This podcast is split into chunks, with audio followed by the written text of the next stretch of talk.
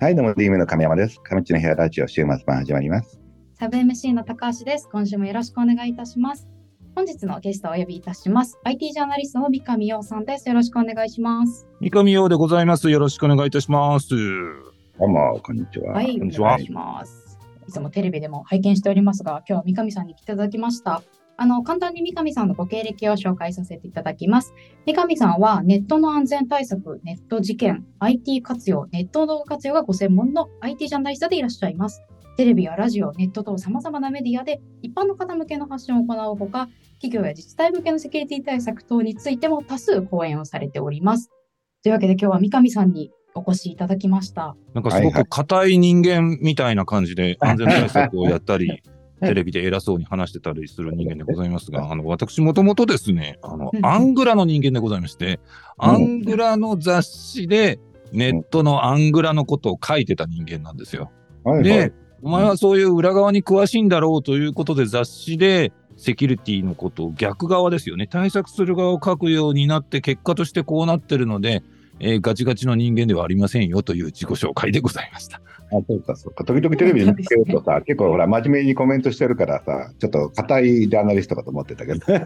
真逆で、テレビの時は猫をかぶっております。あ、なるほどね。もとも FD でやってるの？今、そういう感じ。そのどっかのそう、完全なフリーでございます。あの、フリーランスで、えー普通に、えっ、と、ジャーナリスト、ライターとしてやってて、まあ、声がかかったらテレビに読んでいただく感じでございます。なんか、いや、特にネット系犯罪に詳しい専門的なジャーナリストと思っていいのかな？そうですね。そちらが専門でございます。はい。はいはい。まあ今回はあの、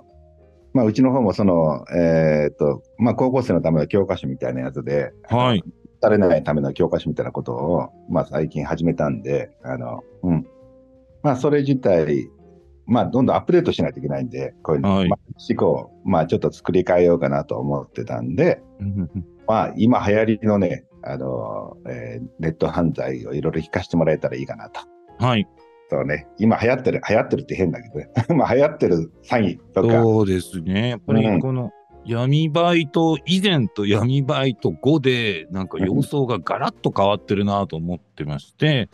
これあの、青少年に限る話じゃないんですけども、闇バイト以前っていうのは、やっぱりどこかでですね、あの、犯罪者が自分の情報を守るっていう何かがあったんですよ。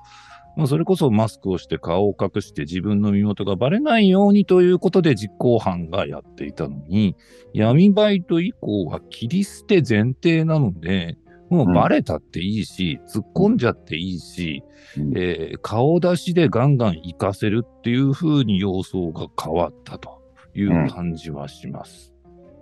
確かにね、昔あんな分かりやすい強盗とかなかったもんね。本当にその通りでう、ん。あんなにその、まあスマホ時代などでね、銀座のロレックスの、えー腕時計屋さんでいきなりたくさん撮影してる最中にガンガンやっていくみたいな。の考えられませんでしたから、ちょっとびっくりな事態ですね。いや、あれ見てすごいなと思って、もう、まあ日本で起きてる現象なんだよねと思ってたんだけど、実際問題みんなこの闇バイトのまあ入り口というかね、うん、どういう感じで、あの、まあ要は、まあ、親玉はいろいろ考えてやるんだろうけどね、その、どっちかというと一般人が巻き込まれてるようなイメージがあったんで、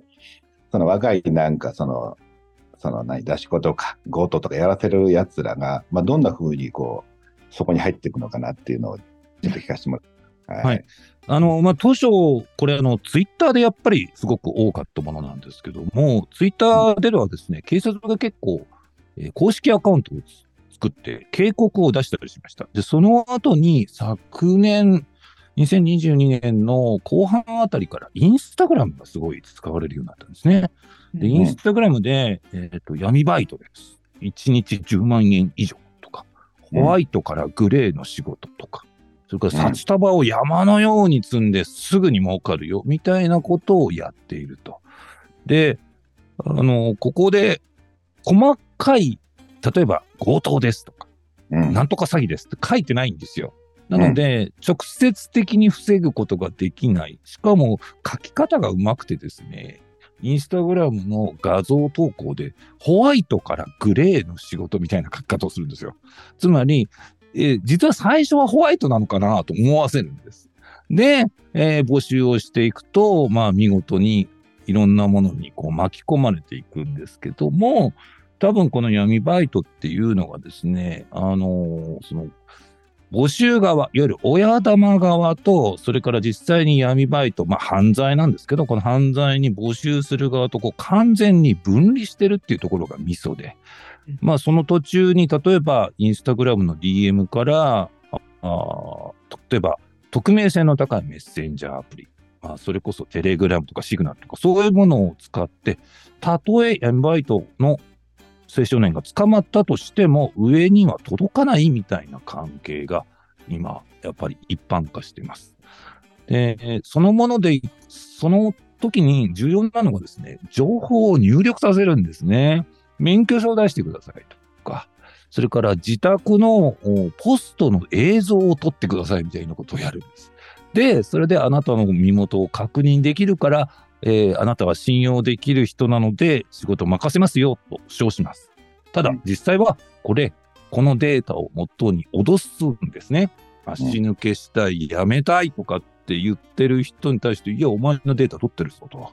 お前の情報あるから家族を脅すよみたいなことをやってくるっていうところですね。まあ、これが多分闇バイトの今一番困ってる事態だとは思います。まあそれをフィリピンの刑務所からルフィがやってたってことだね。そうですね。もう完全にそのリモートコントロールのようにやっているというところです。で、困ったことにさらにこれがですね、今進化してしまっていて、まあ、当初2023年の1月頃に闇バイトがメディアで大きく話題になった。この後にさ、えー2023年の春頃からですね、やり方変えてきて、今までのようにインスタグラムでやツイッターで募集をするだけじゃなくて、逆に、えー一般ユーザーに DM を送ってスカウトするっていうことを始めてます。例えば、お金がないとか、えー家賃が払えないとかって言ってる人に対して DM が届くんですよ。で、こんな仕事あるけどやってみないというふうにリクルートしていくという手口になってます。これあの、テレビ番組の取材で実際にそういうアカウントを作ってやってみたんですが、1時間ですぐにこういった闇バイトのリクルートが DM で来ました。もうびっくりです。あそれは何こうツイッターとかでちょっと金困ってんだよとかってこう書いたら、その、そこでパッと来るっていうのは、何？その、それで検索とかしてくるってことかな？つまり、そうだと思われます。あの、検索して、えーお金がない、家賃が払えない、今すぐ稼ぎたいみたいな人に対して DM をビュッと送ってくるというところで、あと、その、そういった闇バイト関連のアカウントをフォローするとすぐ来るんですよ。まあ、なので、闇バイト関連に興味を持ってるんだなと思った途端にダイレクトメールが向こうから来るっていう仕組みになっていて、もうこれちょっとびっくりでした。あなるほどね。それに興興味ある人を拾ってくるとか。そういうのっていうのは何どうやってその言葉とかの言語で AI かなんかで算定するのかねどういう感じまあ多分単純なキーワード検索だと思うんですよ。で、ねキーワード検索でダイレクトメールをガンガンガンガン手動で送ってくる。で、はいはいえー今まで捕まった例だと、リクルーターっていうのは犯罪グループの中で独立したというか、専門の商売で、リクルーターは本当に SNS で人を集めるだけやるんです。うんで、その後に本職に渡すというやり方です。うん。あと、あの、最初はですね、本当にイージーな仕事から入るんですよ。はいはい。あの、テレビ局、あ、ごめんなさい、テレビでのその実際に、えーやってみたけ時はですね、デリバリーのアカウントを作ってください。それだけで1万円になりますっていう仕事でした。うんうんうん。これどういうことかっていうと、デリバリーのアカウント、これを渡して、えー日本に、えー不正にいる外国人に働かせるっていう仕事だったそうです。なので、アカウント作ってま、かまた貸ししてよみたいな感じだったんですね。うんでそんなの、ね、デリバリーのサイト行って、スタッフとして登録すればいいだけで簡単にできるじゃないですか。うん。あと、よくあるのがですね、あの、宅配便の転送。うん。あなたのところに宅配便が届くので、指定された住所に転送してくださいっていう、すごくイージーな仕事です。うんうんうん。1個あたり1500円とか3000円とかなんですけど、もうこれだったら誰でもできるからいいかなと思っちゃうんですが、うん実際はクレカでクレジットカードの不正利用。これで、えーゲーム機とか高額なものを買って、それを犯人側に転送するっていう仕事なんですね。あそういう、聞くだけだと、いや、いややればいいかな。いや、簡単誰でもお金になるから。と思っちゃうところを入り口にしてるっていうところはすげえ、すっごい厄介だと思うんですね。いや、うちも時々やられるからよくわかるよ、そこ。結局送ってもね、あの、違う、まあ受け取りまでちゃんとしてたりとかね、そういうのあるんだけど、うん。あの、うん被害とか出たから確か。もう本当にね、その、ハードルが低いところから始まるので、そこからだんだんだんだんエスカレートしていくっていう感じですね。なので、この間のその、えー銀座で起きた、えー時計店のロレックスの事件では、まうんあ、あの、高校生が含まれていたとも言われていて、えーうん本当に年齢未成年を使ってるっていうのが出てきてはいますね。でその初期の頃の簡単なものの場合だったら、あんまりこう、まあ、捕まらないでお金だけもらえたりとかするっていうことが多いわけだよね。その重そ症の通りですね。はい。うん。だから、ああ、全然大丈夫だわ、みたいな。楽な仕事だと。で、誰も責めに来ないし、みたいな。うん。まあ、あの、もちろん捕まる可能性はあるわけですけど、全部の犯罪が捕まるわけではないので、まあ、一個クリアしたらす、次に行っちゃえとなるというところがあります。なるほどね。まあまあ、それもずっとやってたらどっかでなるかもしれないけど、初めのうちはまあ大丈夫なのは確かにあるよね。うん。そうですね。えー犯罪者グループからするとですね、これあの一種のセレクションにもなっていて、そういうイージーな仕事をこなせるかどうかっていうとこから始まってるんですよ。でそうすると、あ、宅配便の転送はちゃんとやるな、こいつ。あうんだったら、運転手役できるかなと思って、運転手役をやらせる。次はオレオレ詐欺の受け子をやらせるみたいな感じで、セレクションしていって、犯罪に実行できる人材かどうかっていうことも見てるようです。なるほどね。まあ、スキルか、スキルのチェックを受けてるというか、面接されてるようなのもあるんだね。そういう意味もあるみたいですね。なるほど。ちゃんと言うこと聞くかっていうのと、あと、まあ、ちゃんと実行できるか、バカ、バカだとできないよね、みたいな話で。そうですね。うんでいやでもそれでも高校生できないでしょうって思うんですけど、実は今、その、被害に遭った人のインタビューがたくさん出てきてて分かってることはですね、ロボットなんですよ。どういうことかっていうと、例えば、オレオレ詐欺で受け取りに行きますっていうのは、あの、そのおじいちゃんおばあちゃんの家に行って、こうこうこうで、えーここから来ましたってことを言わなくちゃいけない。で、脅していく、脅し、あの、騙されないようなうまいことを言わなきゃいけないんですね。うんそれ、あの、その捕まった人のインタビューが、あによればですね、もう、Bluetooth イヤホンをはめて、うん通話したままで、そのオレオレ詐欺の被害者の家に行くんだそうです。はいはい。で、そうすると、おじいちゃんおばあちゃんとのやりとりの会話を向こうが聞いてて、次はこう言え、次はこう言え、あ、こういうことだったらこう言えってこと全部言われると。だから、はい指示の通り出ればいいということなんで、高校生もできちゃうっていうことみたいです。はいはいはい。まあ、確かにその辺ね、なんか言われた通り答えてくれるから、答えも用意してくれるから、いいのだね。そうです、そうです。なんで、コントロール役がいて、本当にロボットのように使われるってことみたいですね。はいはいはい。なるほど。で、そのロボットの中でもある程度レベルが高いやつは、じゃあ今度は、えー強盗の方行こうみたいな話になってくるわけだ。そのそうですね。はい。まあ、もし もしくは最初からそういう要件だって言って募集してる場合もあって、その時はですね、あの、インスタグラムの書き方が、本気で稼げる人募集みたいな言い方になるんですよ。はいはい。本気で稼げるってのは、つまり違法行為も厭わないっていう人を探してるっていう意味で、うんもうそのあたりの表現は、まあ、なんかこう、なんていうのかな、すごく微妙に犯罪として捕まらないような表現になってる感じですね。はいはい。じゃあそういったような募集はいっぱいあると思うんだけど、まあ結局その募集自体の根元というのは、まあ結局いろんなのが書かれても、まあ罪にならない程度の書き方になってるってことかな。そうですね。書き方、あの、いわゆる投稿自体では、まず捕まえようのないものになっています。で、警察もですね、一生懸命やってるんです、今回の件で。本当にルフィの事件って国を揺るがすような事件でしたので、やってて、例えばですね、あの、政府広報オンラインは、ツイッターに広告を出してます。で、えー、闇バイトに引っかからないようにということで、政府広報オンラインがですね、即日即金、高収入といった募集や個人情報の送付、知らないアプリでやり取りを即されたら要注意。バイトではなく犯罪です。みたいな形で、わざわざ政府がツイッターにお金を、あ、X 社ですね。X にお金を出して、えー、引っかからないようにということをやってたりするんです。ただ、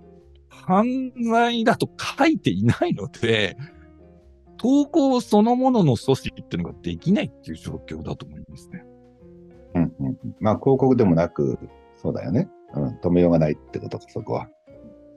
そうですね。あの、本気で稼げる人募集っていうだけでは犯罪要素はありませんから。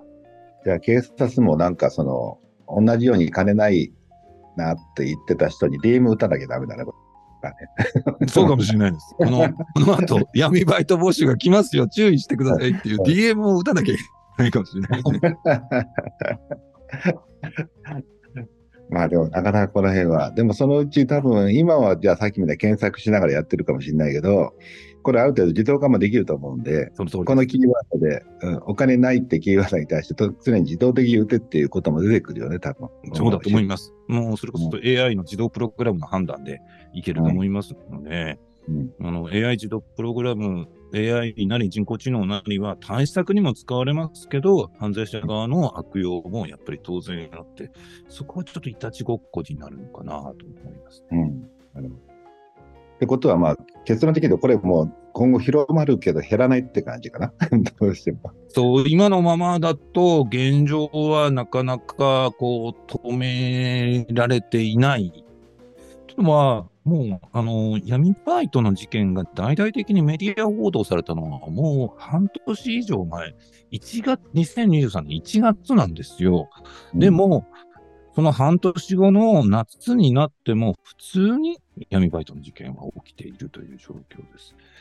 で、なんでなのかな？あれだって。いや、今、その闇バイトで捕まった報道が出ると、いや、あんだけテレビとね、新聞で騒いでたのに、なんでまだやるのってみんな言うんですけど、そこは多分我々の誤解があって、今の若い層はテレビ、新聞見ません。全然見ません。なので、朝から晩まで闇バイトの事件で絶対騙されないようにって言っても、ほとんど見てないんじゃないかっていう気がします。うんうんうん。なるほどね。まあ、たださすがにこう、まあ、ああいったほら、強盗の事件ぐらいは、まあ、ネットニュースでもやってるからさ、まあ、それはまだ見て、はい、いや、強盗なんてやるやつばかだよねと思ってる人はいるかもしれないんだけど、はいはい。さっきみたいなもんで、入り口って単なる住所貸しだけだっていうとこから、まあ、徐々に脅されながらそっちに行かされるっていうケースだと、まあ、あの、多くなりそうだね、そこがね。そうですね。はい。あのー、本当にイージーなところからハードルの低いところから入るので、うん、まあ、そこからずるずるいくっていうのは、やっぱり、あの、高校生でも騙されてしまうっていうところですね。あと、だから今回の件で分かったのが、今まで青少年のネット対策って基本的に騙されないようにっていうことだったんですね。被害者としての心得だったのが、闇バイトだったり、それからキャッシュレス決済とかチケット詐欺とかっていうのでも、高校生が実行犯になってるっていう場合が結構増えてきていて、加害者になっちゃったらダメだよっていうことを言わなきゃいけない。加害者にもなるんだっていうところを考えて、青少年のネットリテラシーのところをやっていかなきゃいけないねっていう話だと思います。なるほどね。まあ確かに、でも、まあ、マルシとか、そのポンジ詐欺みたいなものもさ、被害者が加害者になるケースもよくあるじゃない。はいはいはいはい。うん。まあ結局、なんか、まあ同じように、同じことやっちゃうみたいな感じだね。そうですね。うん、あの、マルチ、ポンジスキームみたいなものっていうのはね、大人も騙されるわけで、それは子供だって騙されるだろうと。うん、えー、最近起きた事件だと、鹿児島の高校生が、えー、数十人、えー、ツイッターでの詐欺に関与したとして、えー事情を聞かれているという報道がありました。うん。これ、あの、どうもキャッシュレス決済の PayPay を、えー使って、ツイッター経由でいくら入金したらそれにポイント分つけて返してあげるよとか、うん。 PayPay 倍返しとって言って、 PayPay 入金してくれたら倍のポイントで返すよみたいな詐欺をして、それで数十人が聞かれてるっていうことなんですね。どうも、ツイッター上でキャッシュレス決済を悪用して、えーそういうことをやるというのを誰かが教えてもらったのか考えついたのかとして、みんな仲間がやっちゃうっていうことが起きているようです。うん。え、今のは結局ない？この、え、お金振り込んだらポイントが返ってくるって言って返ってこないのか、何回か返すわけ？えっ、と、最初だけ返すんだそうです。二度目以降は逃げちゃうそうです。はいはい。ああ、なんとなく、あわかるわかる。まあ、初め1万円入れたら1万円返るんだけど、はい。次10万入れたら返ってこないみたいな感じのパターンだね。そうです、そうです、そうです。はいはいはい。なんか、古からあるよね、その手法は。ですよね。えーそれをこう、ネット経由でやるがために、なんか新しい手法のように見えるんですけど、基本的には、なんかその、本当にポンジスキームのような詐欺、これをネット向けに変えたっていうものですね。なるほどね。じゃあ基本はまあ昔からの手口と変わってないんだけど、SNS を使うことで、まあ結局広拡散力があるとか、広がりやすくなってるとか。あと、スマホがあるので、高校生であれば、誰でもできちゃうっていうところはやっぱりあると思います。いやいや、どうしますかね、これ。ジャーナリストのとしては。どうしますか、ね、いやいやあの、えっ、と、まあ、一番私自身の少しこう自己弁護というか、私にプラスになるように言ってるのは、なるべく事例を知ってくださいっていうことは言っています。で、あの、高校生がこんな事件を起こしたよとか、あ高校生がこうやって闇バイトでこんな被害が起きたよという事例を見せた方が、まあ、あの、実際に高校生なり中学生が見ればね、いや、こんなの怖えなっていうことになるので、まあ、事例を見せるというところですね。あとは、やっぱり学校でのリテラシー教育っていうのは欠かせないので、えーなんかそのリテラシーのね、教科書となるようなものがあればいいなと思っておりました。うんうん。いや、まあそこはまあ、俺も思ってて、まあそういうの中で、まあちょっとよくあるパターンのやつをいろいろこう、載せた本を出してみたんだけど、うん。どうかな？あの辺、あれよ、え、読んでみたことある？はい、拝見しました。すごくわかりやすいですし、単にこれダメ、これダメって言ってるだけじゃなくて、どういう、どうしてあんなことが起きてるのかとか、そういうことが割にはっきり書いてあって、事例も見えているので、すごくいいなぁと思いました。うんうんあの中で、じゃあまあ、ちょっと次回からさ、また監修でさ、もうちょっと新しい手口とか出たのは、ちょっとアップデートにちょっと手伝ってよ。もう、でもね、あの、多分どんどん進化してるよね、毎年。そうなんですよ。もう、例えば、あの、えっ、と、バイ、えバイトテロってあったじゃないですか。それは、あの、例えばアルバイトの高校生が、うんお寿司屋さんでわざと寿司ネタを下に落とすっていう動画を出して、そういった問題投稿が企業の株価を下げるぐらいっていう、あの、問題動画投稿っていうのが起きているんですけども、あれってもう実は2013年から今まで4回ぐらい起きてるんですよ。うんうんで、その度に、あの、ちゃんと啓蒙はされてるんです、学校でも。例えば最初はツイッターから始まりました。ツイッターで写真投稿する。アイスケースに入っちゃいました。そんなことしたらダメだよって言って、ツイッターでの問題投稿は減りました。うんでもその後にバイトテロといって、インスタグラムのストーリーを使う。あれが、えーみんなやっちゃったんですけども、そのストーリーの対策っていうのはできたばっかりだったので、リテラシー教育に入ってないんですよね。はいはいはいはい。それに最新の事例が入ってないと、やっぱり、その、そういった問題動画投稿でもなかなか浸透しないというところもあるんで、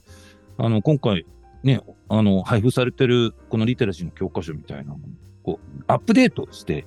いくと、いかないとまずいのかなとは思います。うん、その辺はね、例えば SNS で人とったってさ、いろいろトレンドが変わっていくじゃない、その、そうですねキャ。ラッパのものとかにね。うん。うん。でもまあ、その辺って、その、まあ、例えば学校の先生が苦手なとこもあるかもしれないし、はい。うん。ましてや裏社会なんか得意なわけがないじゃない、その辺。はい。はい。はい。うん、だから裏社会に詳しい、その、え三上さんみたいな人がアドバイスしないとなかなか分かんないんだよね、ここがね。手口が。そうですね。まあ、うん。あのーでも、あの、紙で配るってこと結構重要だと思っていて、あのうんリンクで見てくださいね、サイトの中で見てくださいねって言うと、見やしないんですよ。うんだから、紙で渡してちゃんとこういうこと書いてあるよっていうのを学校でやるっていうのはすごくいいことだなと思います。うんいや、ちょっと、うん、学校で、うん、ウェブサイトを作ってみて、これ読まないわと思ったんで。確かにね、うん、あの紙だと学校で配ってくりゃ、まあ一応目通すだろうみたいな感じだったんだけど、本当にそうで、あの、みんなやっぱそのリテラシー教育とかお金かけたくないので、ウェブ見てってで終わるんですよ。誰も見やしないんです。あの、なかなかね、リテラシーって面白くて読むもんじゃありませんから。だから紙にしてくださるってことすごい重要だなと思いました。うん、あとほら、実際興味持ってくれないと困るんで、まあ、ちょっと人気の漫画家をセットしたりとか、そのはいまあね、あとなんかインフルエンサーのコメント入れるとか、まあ今後ちょっとずつ、まあ他にも協力したいってやつも出てきたから。ほら、若いやつに人気のあるやつらがいるじゃない。まあそういう人たちに、まあちょっとボランティアで、ただで使おうと思ってるんだけど。だけどまあそんな風にしてても、まあ少しずつこうやっていくとしても、やっぱりどうしても情報的なもんで、あの、うん。だんだんやっぱそれでも古くならないようにしないといけないんで、もう日進月歩じゃない、これ。そうですね。本当にそうです。はいうんじゃあその中で、じゃあ今、ジャーナリストこう長くやってた中で、まあはいいろいろあったと思うんで、ちょっといろんな今度は個人的な見解とか、あの、はいそのジャーナリストとしてよりも、三上個人としてのいろんな意見もちょっと聞きたいんでね。まあそれはじゃあ次回に続くということでお願いします。ありがとうございます。ありがとうございます。